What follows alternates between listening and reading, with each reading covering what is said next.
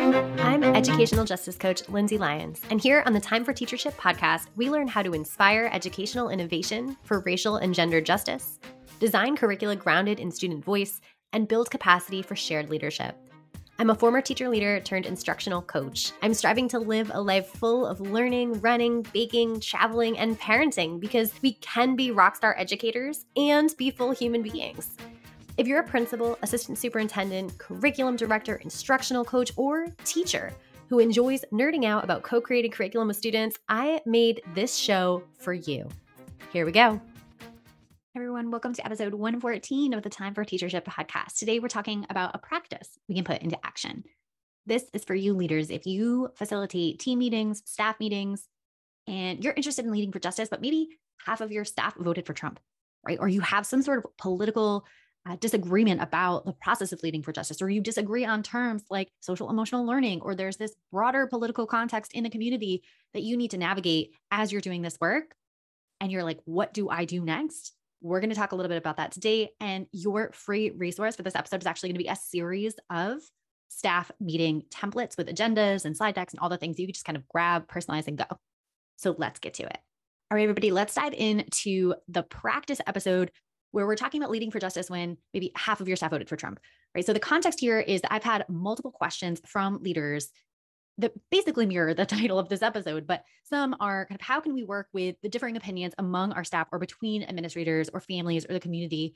And how do you arrive at a common understanding of these concepts so that you can really move forward? And you know, I've heard phrases like walk the line or um, try to advance justice while uh, maintaining neutrality. And, and I've addressed a lot of these phrases like neutrality and, and the stuff before. So feel free to listen to some older episodes on those nuanced pieces. But today I want to talk about like what do you actually do when you're in that position as the leader in that community?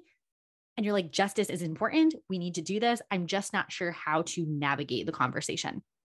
Or because I'm so uncertain as to how to navigate the conversation, I've been putting it off so we haven't really done anything because I know that I want to do it well and I don't want to create more chaos or harm. And we're kind of in that in between phase where we're not doing anything because we don't want to, because we're fearful of making it worse and all the things. So we're going to take a deep breath and we're going to dive in today. Um, and the other piece of this too that I want to to kind of bring to light is another question. This actually came from a leadership team. I believe it was the DEI committee who at, at a school district who was really interested in saying, you know, like we've done really good work in our committee. We've read a lot of books. We're definitely in like the theory and thinking about what is possible and reading all this information and thinking about maybe what we do next, but we haven't actually started taking action because we're not sure how to bring the theory to practice. We're not sure how to bring the work of our DEI committee to the entire staff. So these are kind of the two questions that are in my mind where clients or workshop participants or different people have have asked these questions over and over. So we need to record an episode about it so that we can get the answer out to a bunch of people. And again, caveat that by saying that it's not one answer, right? There's not one right way forward. This is something that I've kind of played around with, have collected a lot of information on, have tested out some of these approaches, and have received like a lot of positive feedback and success. And you know your community best. So you can kind of take what we talk about today do a little bit more of your own research or talk to other people, test out some pieces, personalize it a little bit, and then go forward and tell me. I would love to hear how this worked for you. What didn't work? What did you need to shift? What are the responses you got that were unpredicted? That kind of thing, because we're all going to learn together and we're all going to move forward together. And when we share that information and what we tried and what worked and what didn't, that's going to make us better collectively. Okay, so here we go. Thinking about the why, right? I always like to start with the why and I think if you're listening to this, you already have the why, right? That justice is the goal. Justice is an important goal not to lose sight of, justice for all students, justice for all identities.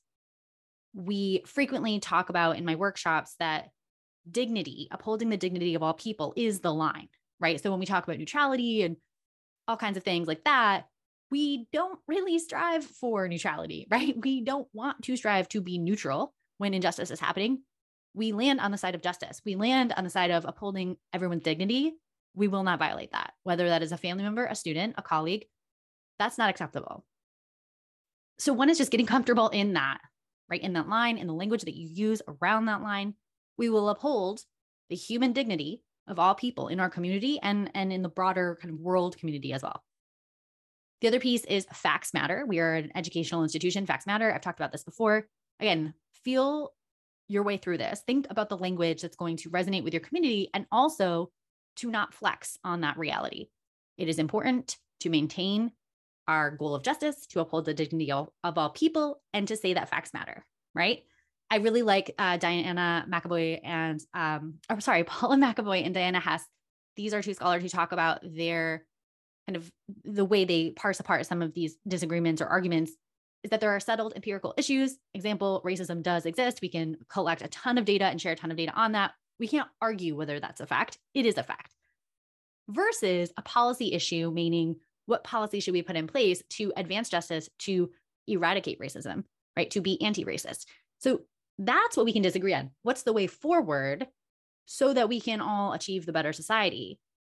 But we're not going to disagree that there are problems currently, and we can look at the data that says that. So we're not debating facts. Facts are facts. We are debating what's the way forward. And the way forward, the ultimate goal of that is justice. On the way, we will uphold all people's dignity. So I think that's kind of the grounding. Get comfortable in that. Think about the language that works best for you and your community. You can co create that language. And we'll talk a little bit about how you can do that today. So, how?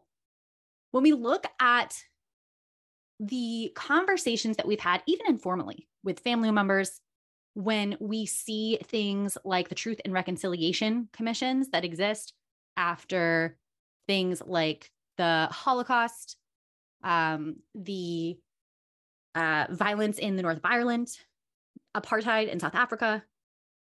Uh, there have been so so many examples of this. I actually think this would be a fantastic thing to dive into as a staff and think about how we could talk to students about this because I think underlying all of this is are it's there are pieces there that will inform us in our way forward as a local community, as a national community in the United States, um, as a global community and society, you know, with a lot of conflict.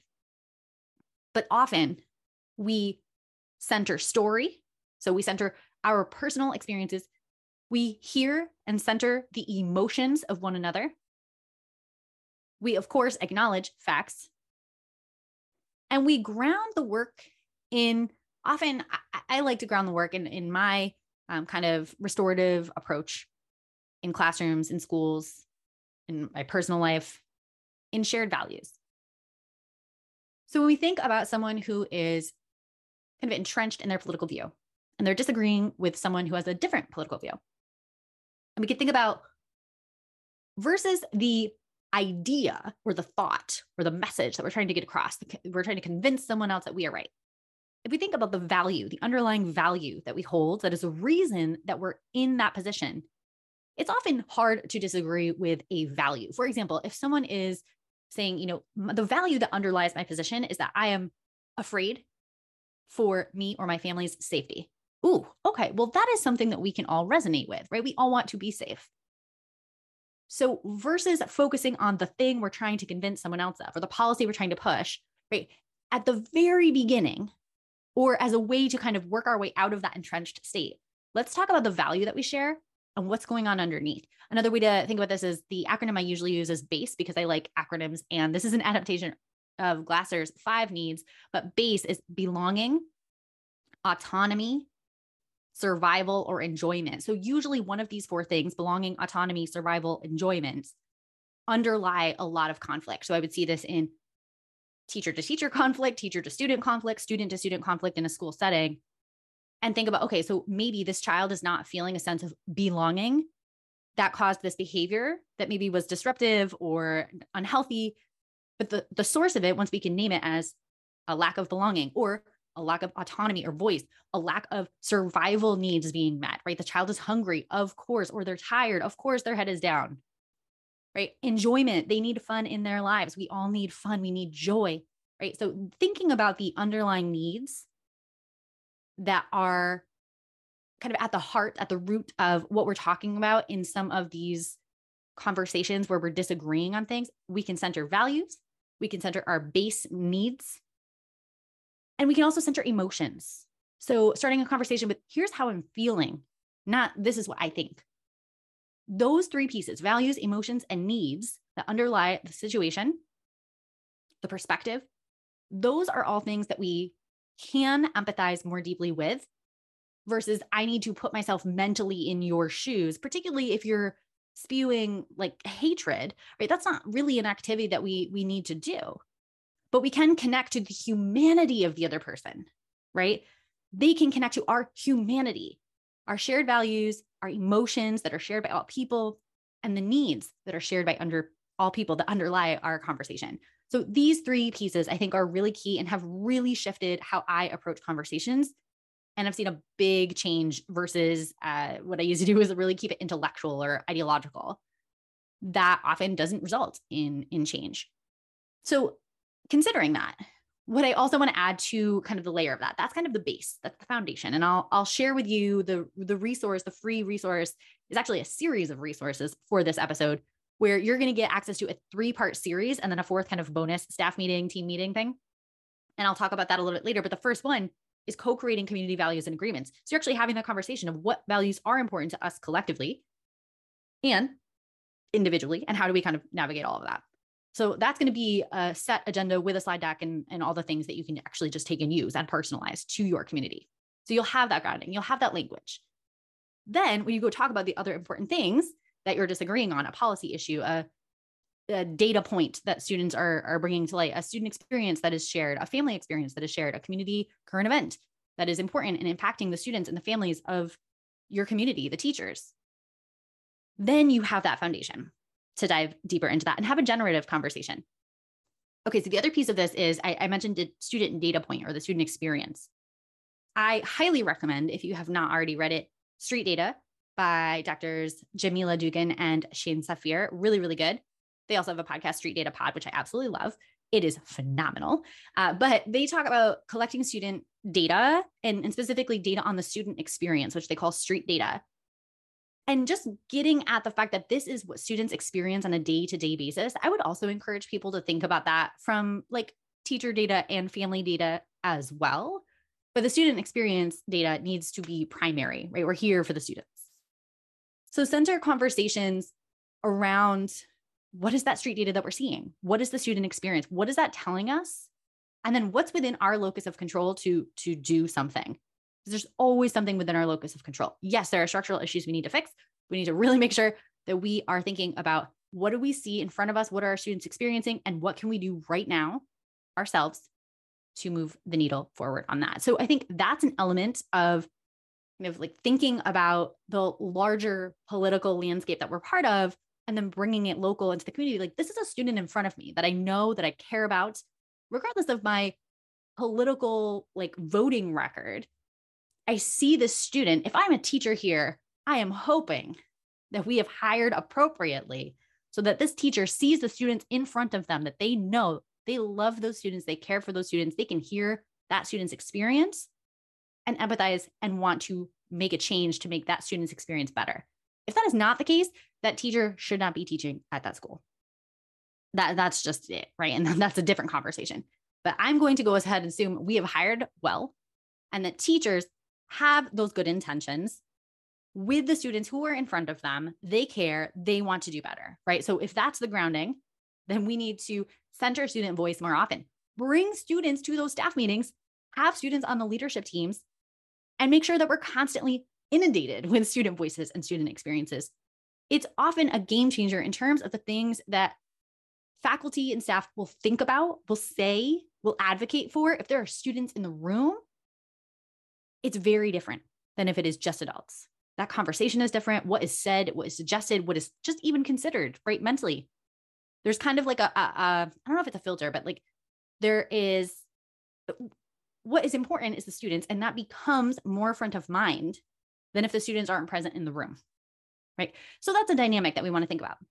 Also, a final thought I want to share is we want to use staff meetings and team meetings. So if you're like a content leader and you facilitate like a social studies department or, or something like that, that works the same way. But we want to use these meetings with staff to practice.